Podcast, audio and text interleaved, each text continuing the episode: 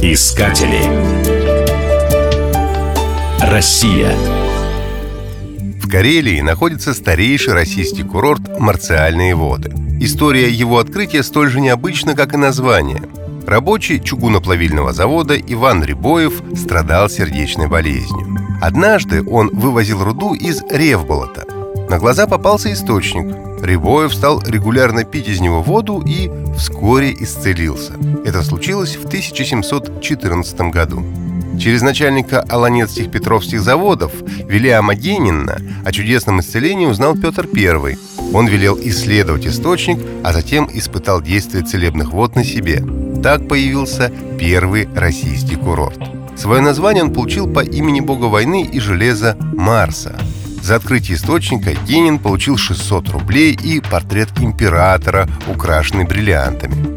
А Ивану Рябоеву вручили обельную грамоту. Документ освобождал его от крестьянского рабства. Правда, свободу он получил не за открытие, а за то, что первый знак лечения на нем означился. По инициативе Петра I на курорте возвели три дворца и церковь. Над одним из источников устроили павильон. Он соединялся крытым переходом с царским дворцом.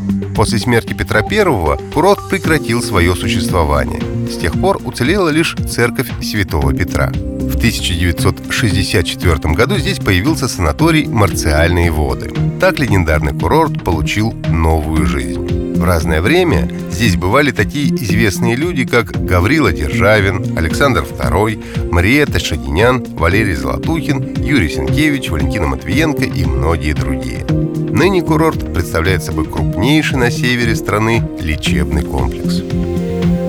Искатели. Россия.